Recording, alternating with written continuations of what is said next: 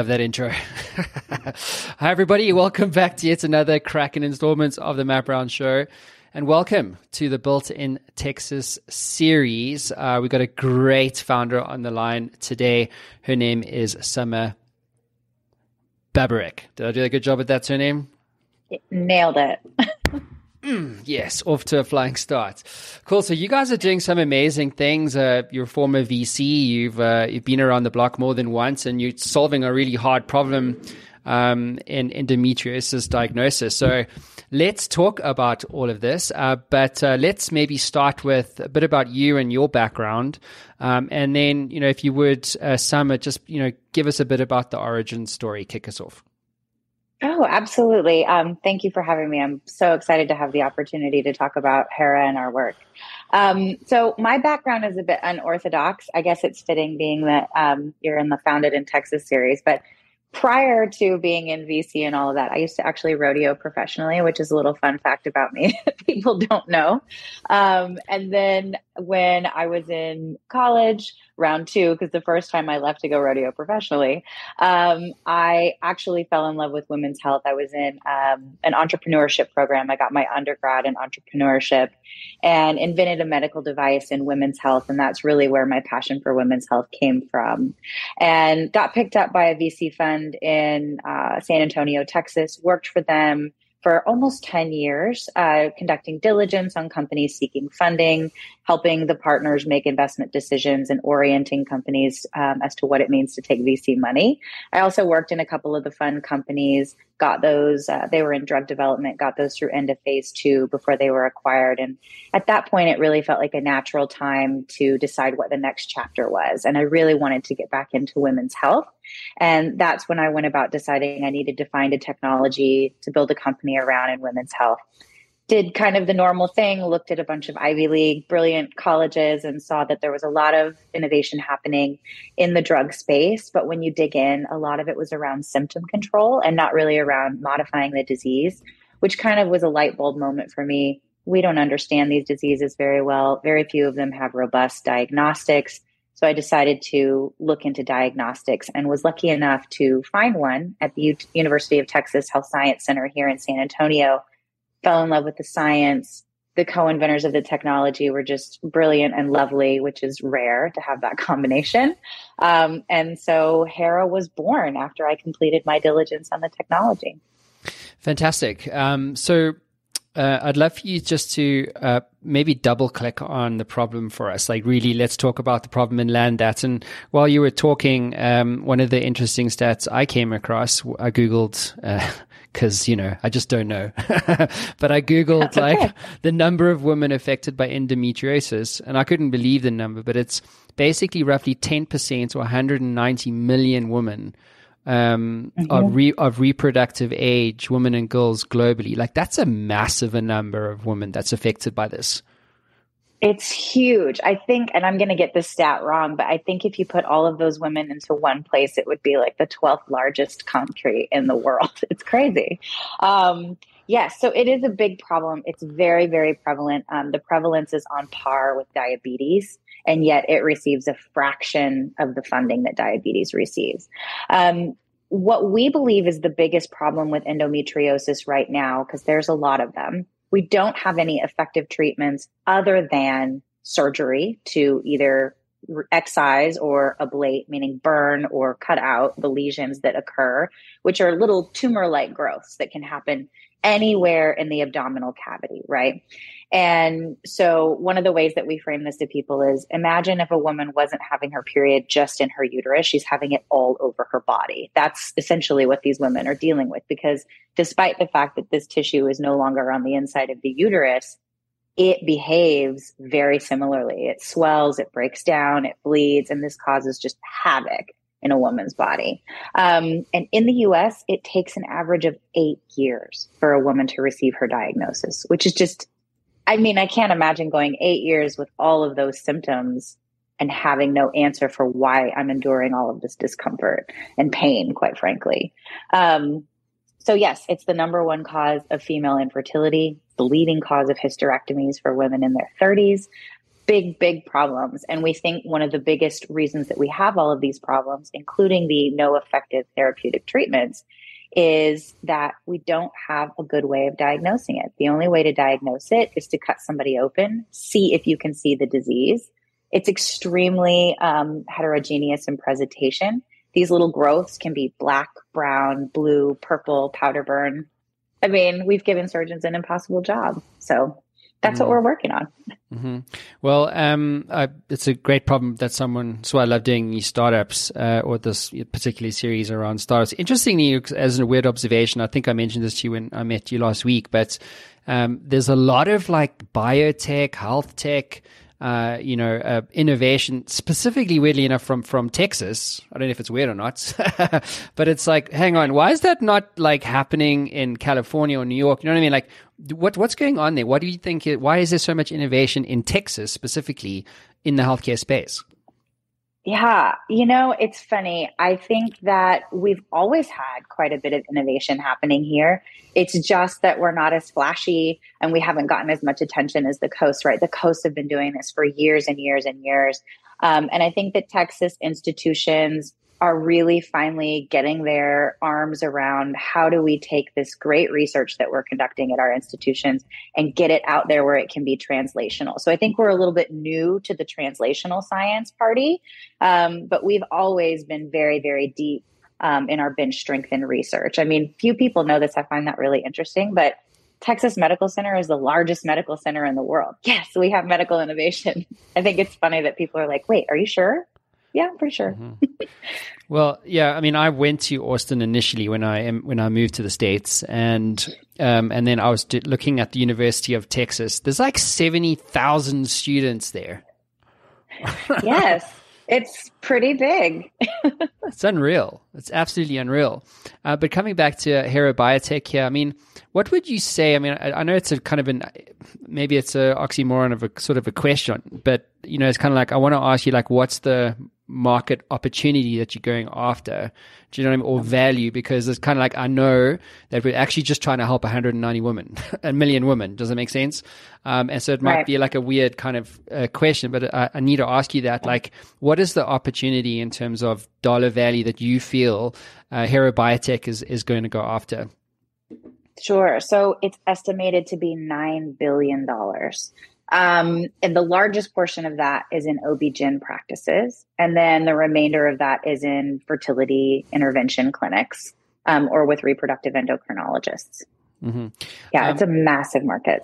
yeah, yeah, it's it's it's huge. And the other thing I wanted to touch on was this uh, misdiagnosis uh, problem because, and this is an important thing to land for everyone because it's going to talk to like how you guys are actually solving it. And when I spoke to you last week for the first time, we touched on fibromyalgia, right? So also oftentimes yeah. mis- misdiagnosed. And I was sharing you how my uncle Steve uh, Steve Brown, bless him. Like, I mean, like it's such a horrible affliction, fibromyalgia. It's it's it's it's insane. Um, so um, so so, so two things here. One, why is there such a massive amount of misdiagnosis? And I'd love for you to introduce how you guys are actually starting to solve this problem. Sure, absolutely. So I think one of the biggest issues um, in terms of misdiagnosis is we don't have a direct correlation between the symptoms of endometriosis and the disease itself. So some of the symptoms are pretty non-specific and might actually direct you away from the disease itself. So women that have endometriosis, painful menstrual cycles are a hallmark. Heavy bleeding is a hallmark. There's a number of different things that can cause those problems.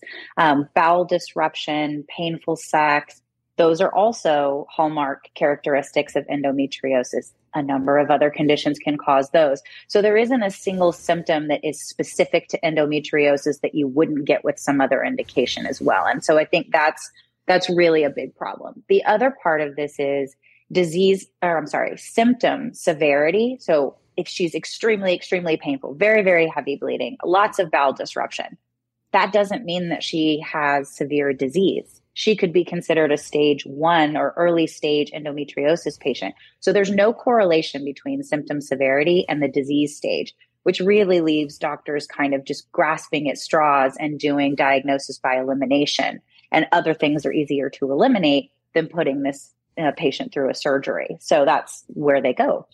Um, and so what Hera is doing is simplifying that process. We're taking the diagnosis out of the operating room and putting it into the doctor's office, which is where we believe it belongs. Um, and so the way that we conduct our test is we take a sample of the lining of the uterus. It's a very common procedure that's done in OB-GYN practices. And we analyze that tissue for a gene set that is well known to cause invasive behavior in cells, which is exactly what is required for those lesions to form in the first place. And there seems to be a correlation between those expression levels and the severity of the disease, which is how we get our staging. So, very simply, that's how we're doing it. I don't know how technical you want me to get. Happy to dig in, but yeah, I mean, maybe um, I'd love. I mean, uh, what I want to get into with you is like R and D because to do something like mm. this, it's not like you wake up one morning and you hire a developer.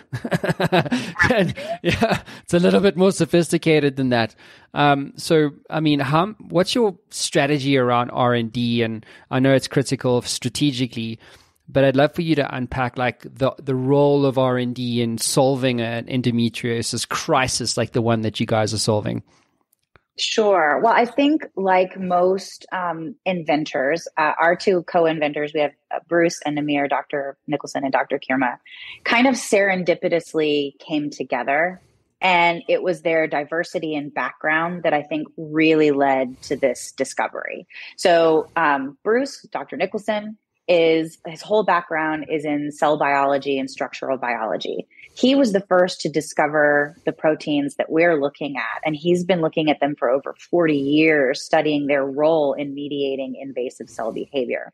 He was giving a presentation about that to Dr. Kirma's department in molecular medicine. And Dr. Kirma has a background in OB-GYN and specifically female reproductive oncology. He's always had a passion for endometriosis because of the similarities between oncology and endometriosis. And when Dr. Nicholson was giving his presentation, one of the things he said was really the place where this gene set falls down, which these are gap junction genes, is they don't really have anything to do with unregulated growth of cells. So that's really where they fall down in oncology. And that was a light bulb moment for Nameer because he thought, well, that's when endometriosis stops being cancer. It doesn't grow at an unregulated rate. So they came together, looked at the literature, and realized these two worlds really hadn't come together to look at this. And so that began them on their journey to develop the technology that Hera's test is based on.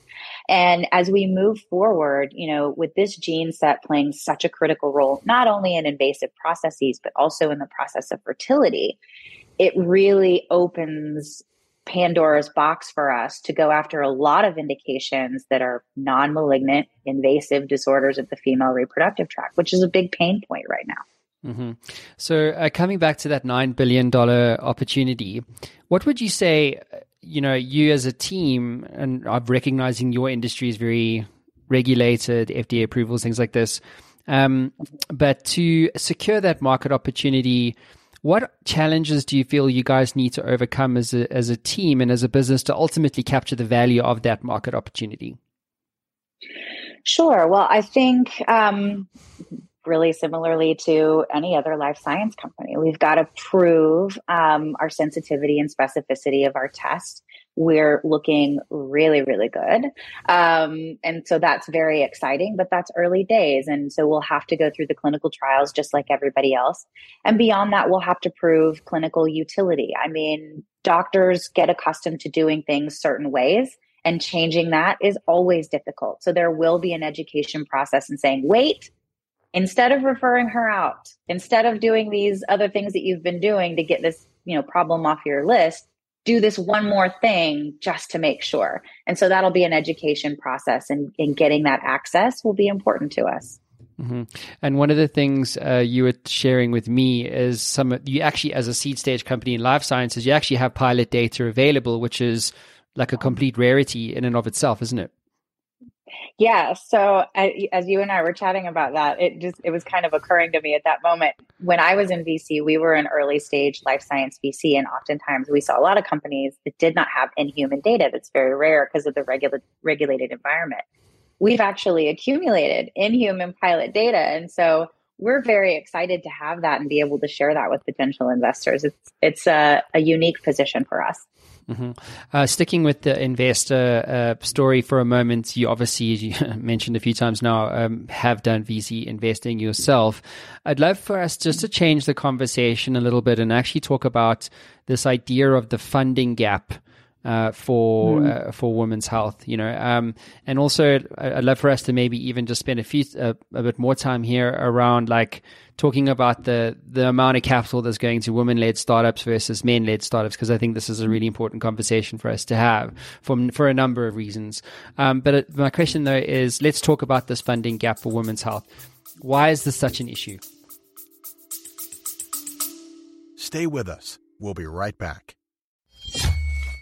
Hey there, I know being an entrepreneur can be a very lonely experience. You sometimes get stuck, don't you? Well, if you're like me, being stuck sucks. But what if you could access the minds of over 850 CEOs who have built companies generating billions of dollars in revenue and access all of that knowledge in a fraction of a second? Well, the good news is you can literally do that today. What my team have built is Matt Brown AI. It is trained on all the interviews, over 850 of them that I've done to date, all my books all the knowledge capital that has been generated over the last 10 years right here on the Matt Brown Show. And you can get access to all of that right now for free. So, how do you get access to this? Well, head on over to mattbrownshow.com and at the top you'll see community. Hit that link, sign up, it's absolutely free, and you'll be given instant access to Matt Brown AI and a community of over 100,000 subscribers.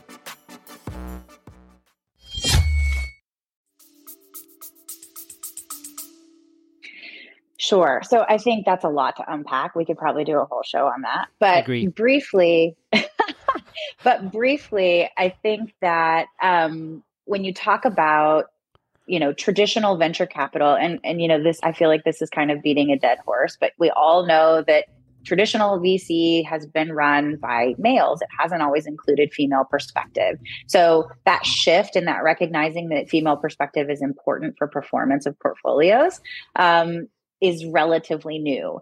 And so what you've got is maybe some females being incorporated there, um, but not leading. And so you've now got this kind of break off faction, if you will, of female led funds But these are all new funds and new funds have very specific mandates that they have to go after and maybe they are supporting female founders or they're looking at women's health and wellness but they also need quick returns so they're motivated to invest in things that are not going to be on a long regulatory journey are not going to take a long time to provide a return to lps because these early funds need returns quickly so they can raise the next fund grow the fund et cetera et cetera they've got to get themselves to the same stage as these traditional life science VCs or any other VC, really. Mm-hmm. Um, and then, you know, the life science venture capital community that's traditional has not traditionally invested in women's health unless you want to add the caveat of oncology, which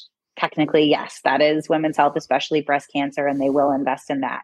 But when it comes to hard science innovations in women's health today, there's a gap there for where those companies go for funding. Um, and so I think a lot of companies, like with the rise of femtech, get pushed into that. How do we go direct to consumer? How do we alleviate all this timeline that actually is what you have to have to make a big difference in the industry of women's health um, so that you can get funding? Yeah, uh, I actually pulled up some stats, um, some uh, around the from PitchBook around the distribution of capital to uh, female co-founded uh, startups and and like the the numbers don't lie right it's right. like it's like i think the the number here is like 6% of total capital goes to like women led founders like maybe it's because that like i don't know there's like a 94% you know like mainly men led i don't know like who knows what that is um, but it's definitely but it is improving from the data. Um, it like it has it is improving potentially, maybe not as much as we um, you know could hope for. Um, but um, I guess maybe sticking with this deep tech or hard science innovations narrative in women's health, what have you um, learned about solving a hard science problems, a hard science problem rather, uh, in the life sciences category as uh, Hera Biotech? Like, what if is something surprised you? Is there something that you came across that was like, oh, I didn't expect this? what does that look like? Sure. And I think it goes back to that VC, right, mentality that I had coming in. I thought, oh, we're perfect for early stage VCs and we would be such a catch because we have inhuman data. And I banged my head against the wall pitching to VCs and and I had to learn the hard way, really. Oh, I, while I have patient data, don't have sufficient traction for women's health VCs because they expect more from you. And the traditional life science VCs, where I would have sufficient traction, aren't interested in investing in women's health. So, where do I go now? Um, and that taught me a lot about angel investors, which I did not know very much about, admittedly. And I had to go and find them. And that was a really interesting learning experience. And I have really relished a lot of the lessons that I've learned about the difference in pitching the VCs versus angels and working with those two different types of investors. It's been really educational. So let's let's unpack that then. I mean, what are some of the obvious differences? I mean, just to maybe share one quick story. Like in South Africa, there was this friend of mine, Benji. She founded a startup years ago, like called Empty Trips. So when she was on the stage at the World Cup of Startups in Silicon Valley, and she came like fourth or whatever. Um, and you know, and she was basically a woman-led founder, right? Um, and she wasn't doing like life sciences or anything like that. Um, but uh, she she had this funny thing. She said, you know here's the irony about venture capitalists they don't really venture. And she was saying that in the context of like Africa. But what I'm hearing is in also true in a developed market like the US, in the context like you've just described, right? Like women led life sciences or what have you. Um, so, what are some of those immediate differences? Like the difference between pitching to a VC and an angel? Do you change the way you pitch? Uh, what What have you learned about uh, about doing that particular investment strategy? Sure. So, with my experience in VC, is a lot of VCs will kind of give you that whatever you're presenting them is an awful problem you wouldn't be here if this wasn't an awful problem. We understand whatever patient population you're dealing with is dealing with something tragic and hard and difficult. And you don't spend a lot of time talking about that because they don't really care. They understand it's a big problem. There are lots of big problems in healthcare.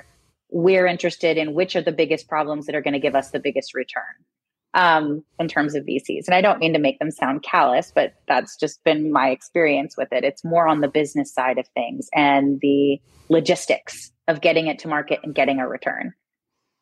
Angels, while they want to make a return, really care about the story. They want to hear a good story. They want to hear all about the patient. What is the pain point? How exactly is this pain point making, you know, big issues in this patient's life?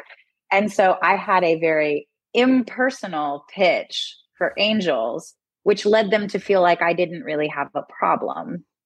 And it wasn't until we started talking about patients and their experience in the healthcare system that angels started caring about our solution.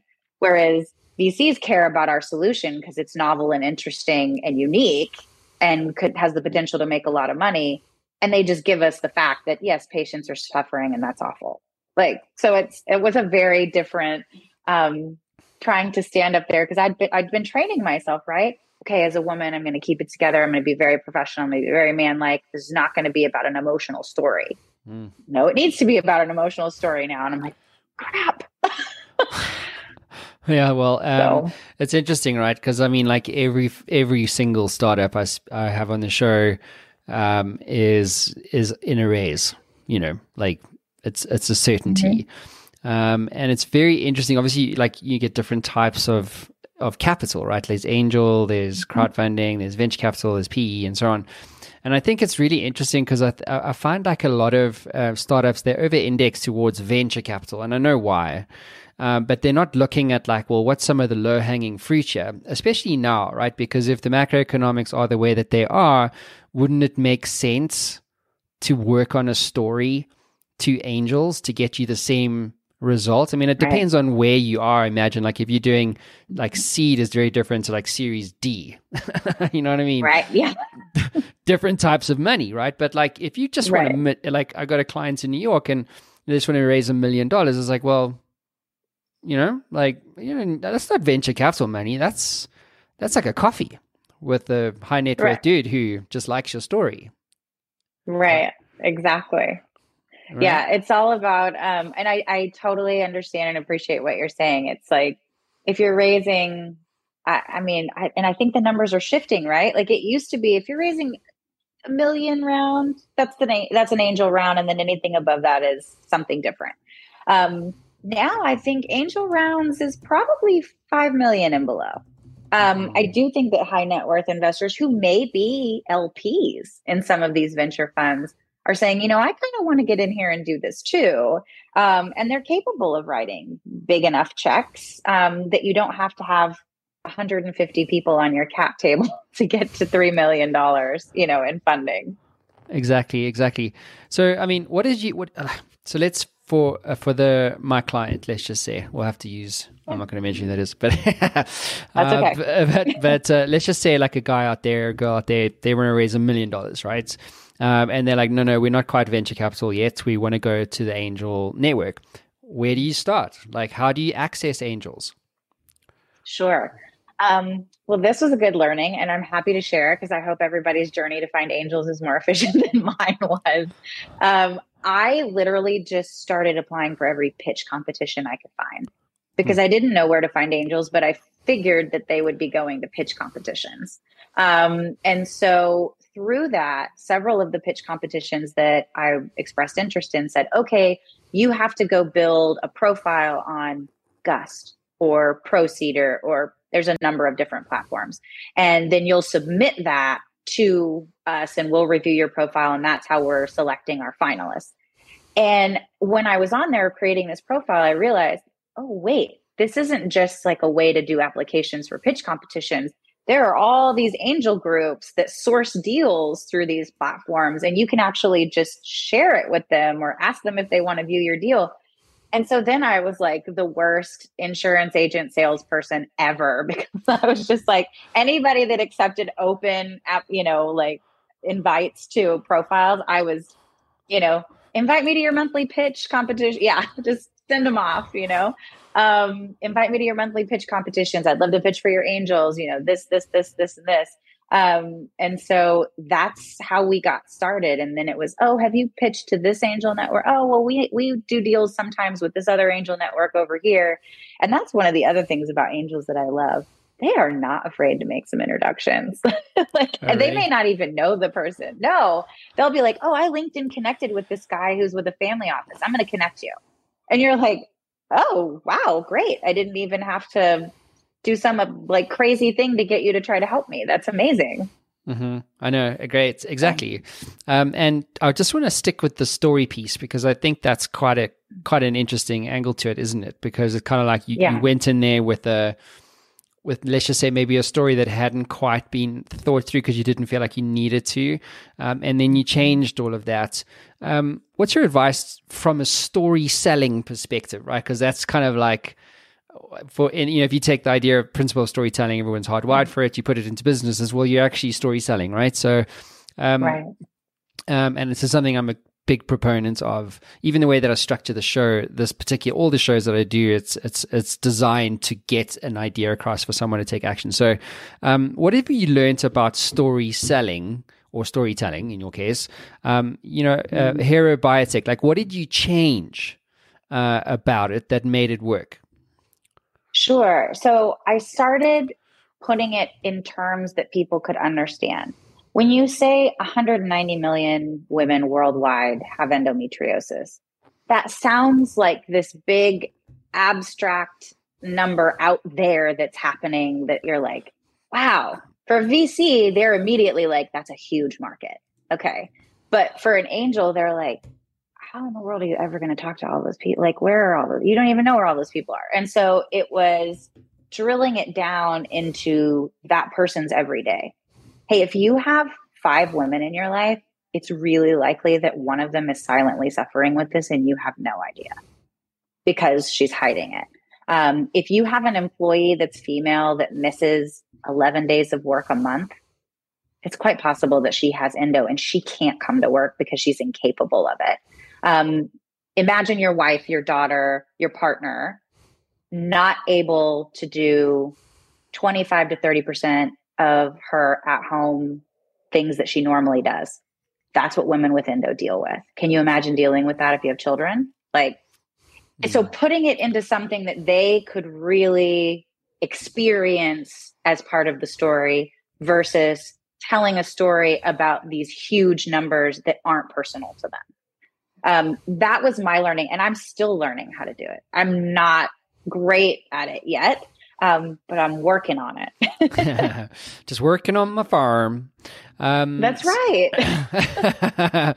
so I actually googled uh, just to paint this in, in, this particular conversation in perspective here. So uh, let me bring it up on screen for everyone. So the total amount of angel investments in 2021 was just under 30 billion dollars. That's an increase, just FYI, over 50 of 15.2% over the year before. A total of 69,000 entrepreneurial ventures received angel funding in 2021. That's an increase of 7%. And the number of active investors in 2021 also increased to 363,000 compared to like 330 odd thousand the year before, which is an increase of 8%. Um, that's like an amazing thing. And I think what's probably driving that, and maybe we could spend a, a minute or two here, is is like the fact that I know, like another stat I read recently, I think it was from PitchBook, but it was like the total amount of venture capital going into startups has come down year on year by 34% or something like that. So it mm-hmm. seems to me like, well, hang on, if that's the case and the liquidity is not there anymore, like let's look at this angel network, right? And I think that could be why we're seeing numbers of 29.1 billion from angel investors specifically going into startups. What's your view? Mm-hmm. Absolutely. And I think I don't know the statistics. It would be really interesting to look. My master's is in data analytics, so I would really like to have this data. Um, but I would venture a guess that angel investment into female led startups is statistically significantly better than VC, which is crazy because if you think about it, VCs are supposed to operate on like empirical statistics. Like a lot of it's gut, like you're investing in what you think is going to work but there's a lot of number crunching that goes into VC investing. However, startup teams with a female founder on the team perform 66% better than their all male counterparts. So why aren't you funding them more? You know, it's crazy. And I think that I have heard that stat more often from angel investors than I've heard from anyone else. So I think angel investors have a passion factor that you don't get on the institutional investor side. I think you see it a lot in family offices too. There's these mm. these people who are very very passionate um, and so they want to do the work and they want to apply some metric to how they're investing. They want to be intentional with their investments. And so I think that they do a lot more deep digging than, you know, some of your big institutional investors. Mm. So here's the thing. Okay. so I thought oh, I, no. could, I could, I know, right? God, if only, if only it was true.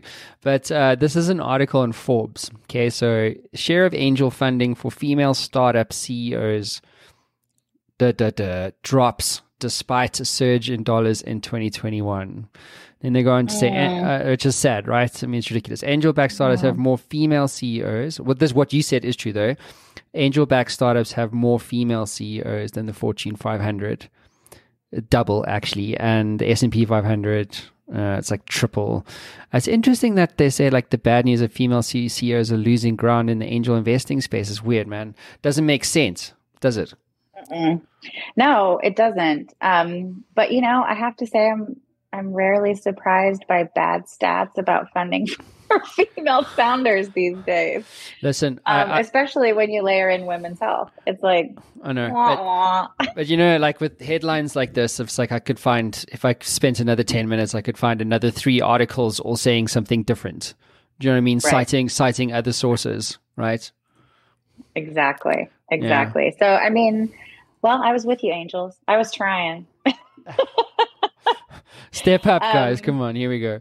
So everybody step up. yeah, exactly. Um, so, so what was your thinking around how much to raise for? Because I think that's also an interesting one, right? It's like, oh, I can, I could do a million now, but maybe you know, t- five million in six months. Like, how do you, in, for, as a CEO, woman-led founder? what do you think? How do you approach deciding like how much to raise? Sure. So, you know, for us, it was what are some of the easiest achievable milestones that are least expensive to get to that would increase our valuation. Um, so maybe I'm a fembot or maybe I'm not a traditional female, but I'm all about retaining the value of the company. Um, and so for me, when I I have the luxury and the pleasure of working with a lot of female CEOs who come to me because they're like, "Oh, you have a background in VC. I want some help with financials or modeling or whatever." And so what I found was in doing that and talking to all those women, a lot of female CEOs have these really, really messy rounds. Like I raised a hundred thousand at a two hundred fifty thousand dollar valuation. Like all of these little piecemeal things. And it was one of the driving factors behind me saying for Hera, we're not doing that. And and it I think contributes to the problem of female CEOs, investors saying, I can get a good deal. I can get a good deal on women's health right now because there's not a lot of funders and they have that like white knight syndrome, which we experienced a couple of times. And I made some dudes really mad by saying no to money. um, but yeah, I think, I think what you have to do is think, okay, what are the achievable milestones? What is it going to cost to do that? And really do your homework on it. Go get the quotes. Don't estimate it. And whenever you get the quotes, double it. And that's what you should raise for. Um, and so we were originally going out looking for a million. And lo and behold, you know, inflation starts to spike and things go up. We raised 2 million and we're okay. We're, we're still going to get to the milestones um, that we said we were going to get to because it was double what we thought we needed. Mm. And so that's kind of, I think, a general rule of thumb. I don't think any investor, I certainly didn't when I was looking at deals, is going to harshly question a cushion absolutely have a cushion in there and and say it you know we've built in 20% cushion because we know some of the costs are going to change we know things aren't going to go the way we have planned exactly and so we're still going to be okay with this raise to do what we said we're going to do mm-hmm. so you, you mentioned valuation i've been asking this question consistently so i'll ask it to you also but you know how caught up should you be on valuation in this process of raising money in the market the way that it is sure I think, oh, that's such a personal decision. Um, so for us, I didn't want to price Hera in our first round. So we raised on a convertible note so that we didn't have a priced round for our seed because I knew that the milestones that we had laid out for our seed money would get us to a really solid valuation going into the Series A. And so that's how I structured it so that I felt like I could a take care of my first round investors by putting a cap on that and raising what I thought would be a solid A. Um, I think that at the end of the day, you can do whatever you want to do. You can model however you want to model. You can find all the comps you want. The market's going to tell you what you're worth. Mm. Um, it doesn't matter. You can sit there and argue with somebody, and if they say I'm I'm not going to invest unless the valuation's X, I, I mean, you can try to keep finding somebody. That's your choice. And so I think the best advice is to, again, do your homework, look at the comps, look at what else has been done, have, um, you know, have some consultants help you put that together so that you have a solid packet that you can justify when you go out with a valuation. Mm. Agree. The market will always price you accordingly right? It doesn't matter really whether it's personal or not. It's like the market's going to decide. right. H- hence Jasper.ai. I mean, I mean, really, one and a half billion. Come on, man. Well, how about how about WeWork 2.0? Oh my god, what the hell, I can't. Dude? Like, no. I really can't. Like, I shorted out for a good week over that. I was like, wait, what? I know, I know, I know. Uh, anyway, that's a whole other conversation. Um, so, sure. so let's let's I mean, you're obviously a visionary and you care deeply about this problem that you guys are solving. What is the ultimate contribution or difference that you hope to make, uh, you know, as a consequence? Honestly, I want getting an endometriosis diagnosis to be as easy as a pap smear. Um, and I, I make that comparison a lot when I'm thinking about the impact that we have the potential to make. It's very akin to the difference that the pap smear made. Like we knew cervical cancer was bad. We knew it was killing people. We didn't have a reliable way to tell who was having it and who wasn't. We were having to cut people open and look at cervixes and you know all of these things. And then along comes the pap smear and look at everything that we have learned about cervical cancer as a result of the pap smear. We now can detect very minute cellular changes that tells us whether or not you're likely and we can take those cells out and then reduce the impact or reduce the likelihood. We now know that most of that comes from a virus which we now have a vaccine for. Like you know there's just all of this information that all came from having a robust way to diagnose something. I think that hera has the potential to make a piece of that impact in endometriosis. I mean, just from the standpoint of being able to track progression of the disease, there is no progression data available today about endometriosis. The biobank that exists for our gene set, we have it. no one else has that. So, um, you know, and we were just on a call the other day with the team, and my genomics guy, Nameer, was like, we have so much data to mine, you know. And so he and I are going on and on about data. And, and Bruce and, and my other co founder, Paul, who was my former boss at VC, was like, hey guys, we're going to need you to reel it back in now and let's talk about the business. so um, I just think that we have a really, um, we have such a responsibility to this patient set to make the biggest impact that we can on getting meaningful ways to track progress understand the disease so that we have better ways to treat it and mitigate the progress and make diagnosis not eight years long, make it quick and intervene quickly. Mm-hmm. So uh, I really hope you, you you you solve this problem for as many women as possible. Like I mean that sincerely, and I think like startups, if, if based on what you're saying, also like the fact that you, you, like where's the we have it, we have the data, like no one else has, is ridiculous, right? You would think it's 2022, you know, for fuck's sakes. Yeah.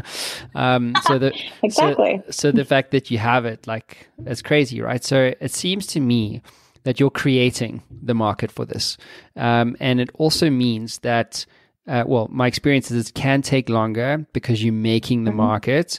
Um, and right. in many cases, it can require more capital. Either way, mm-hmm. suppose you come over those, uh, overcome those two things, which I have no doubt you will, you're going to reach some level of scale, right? Um, and mm-hmm. in the in the healthcare space specifically, I'm always curious about you know scaling with the idea of like scaling responsibly, because it's not like you're running a SaaS company do you know what I mean? Like when you right. put put like a hundred million dollars there, you get three hundred million dollars out on the other side, and it's not the same thing. Um, so right. two so two things I'd love for you to unpack for for us is um, how do you how do you scale something like yeah. Hera to get to the hundred and ninety million to access these women, right. and what do, what is your um, your idea around scaling responsibly? Mm-hmm. You know, because if you put if because if you put it in the dirt, like you don't reach the 190 million, like you don't make the difference, right? Right, exactly. Um, so I think when you talk about scaling responsibly, one of the things that that just brings to the forefront is we're doing single cell microfluidic analysis on two separate cell types this is not something that you just like you said bang out. It's like oh take a blood sample run it through this thing where we have these markers we know what they look like and there's these billions of samples and biobanks that we can run it through. No um, we're not that. And so i think that scaling responsibly means continuing our research with the purest form of the test and the purest form of the sample and committing to the r&d to work our way towards the least invasive and the least, um, let's say, technical way to conduct this test without compromising sensitivity and specificity of the test.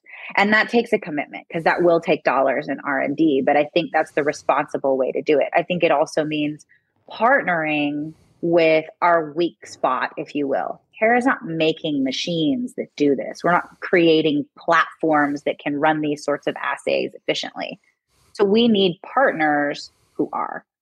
And then we can work together to make that platform as efficient as possible, get our least, you know, technical and least um, invasive way to conduct this test, and utilize that combination to get it as big and as fast as possible to as many people as possible because that will inevitably bring the cost down as well.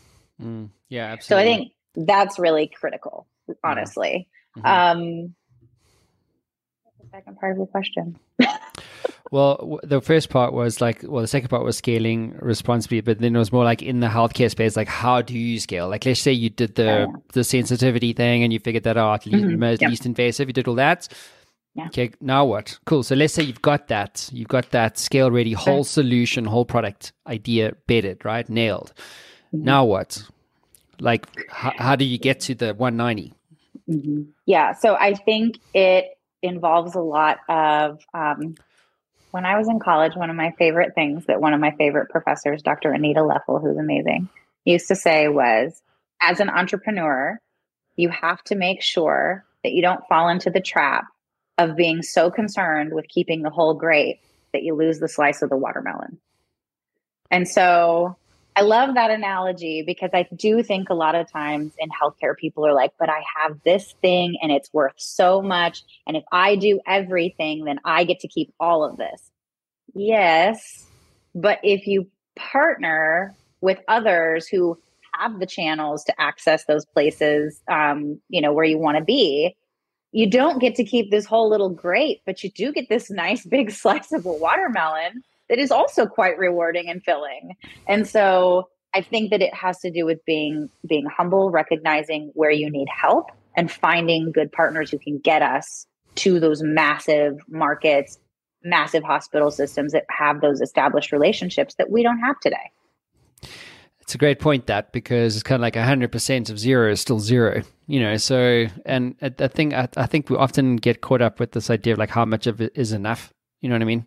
Like if you're mm-hmm. so clear, like there's a clearly defined market, you've got the product, you now you nail that, you get approvals, what have you.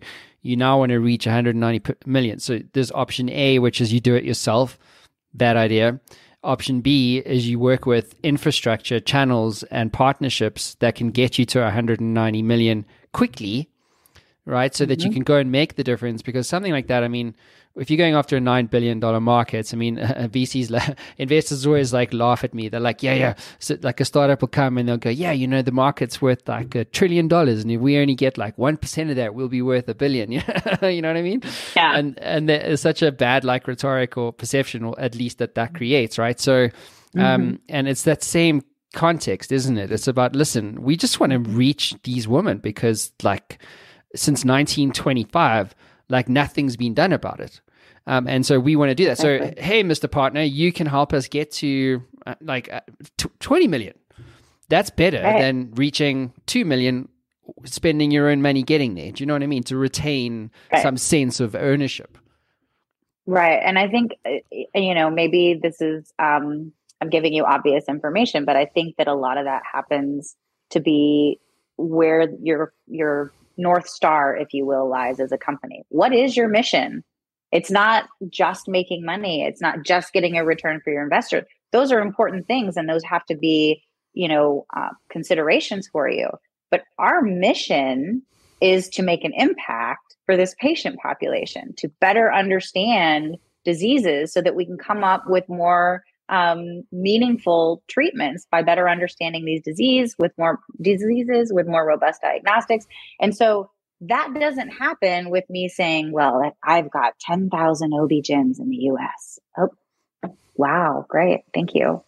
That's not that's not the impact we're looking for. Yeah i couldn't agree with you more.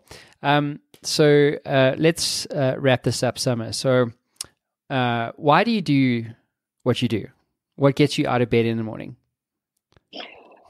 Oh my gosh. Um, well, specifically, it's the patient population that we're serving for this particular problem, um, and as it relates to endometriosis. But and, and hearing those patient stories.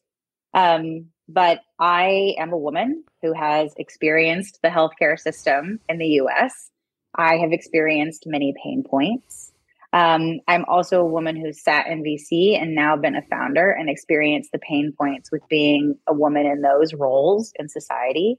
And I am the mother of two girls. And I don't think that I would be able to look at myself in the mirror if I didn't think that I was moving the needle because if one of my children wants to pursue one of these paths, it has to be easier for her than it was for me. If one of these young female founders that I am so thankful that they feel that, that they need to reach out to me, I'm so blessed to be able to talk to them. If it's not easier for her than it was for me, then what am I really doing with my life? Not much, I don't think. Um, and all of those women will experience the healthcare system at some point. So we've got to make an impact there too. So that's that's what gets me going. Well, I've got a baby girl and she's uh, four and a half. So you know, you go do your thing and you go make it work. Thank you. Just get there. I will. Okay, get there. I can't imagine like anything bad happening to her or just her suffering. Period. So you know, dads. Oh, I do. My dad's like, I don't understand what you're doing, but I'm really proud of you. I'm like, thanks, dad. Yeah. dads are the best, right? Come on. oh, dads are the best for they sure. Are. Especially when it comes to baby girls. Like, don't stand in the way. But watch a funny story. Last, I've been watching this series. Oh, now I forget the name. Best, basically, it's based about a tech, Dillon, Texas football team. Don't know if you watched it. It's on Netflix. Um, Friday Night Lights or something Friday like night, that. Yeah, there you go. There you go. Thank you very much. Terrible with names. Um, and uh, the, there's this scene where the daughter's like 15 and uh, her boyfriend's also like he's the quarterback of the Dillon football team, Ooh. and then and then her mom sees the boyfriend buying condoms at the store, and then she's like freaking out, and so she she talks to the to the daughter because she doesn't want the dad to know, and then one thing leads to another, then she has to tell the dad, and the expression on the dad's face,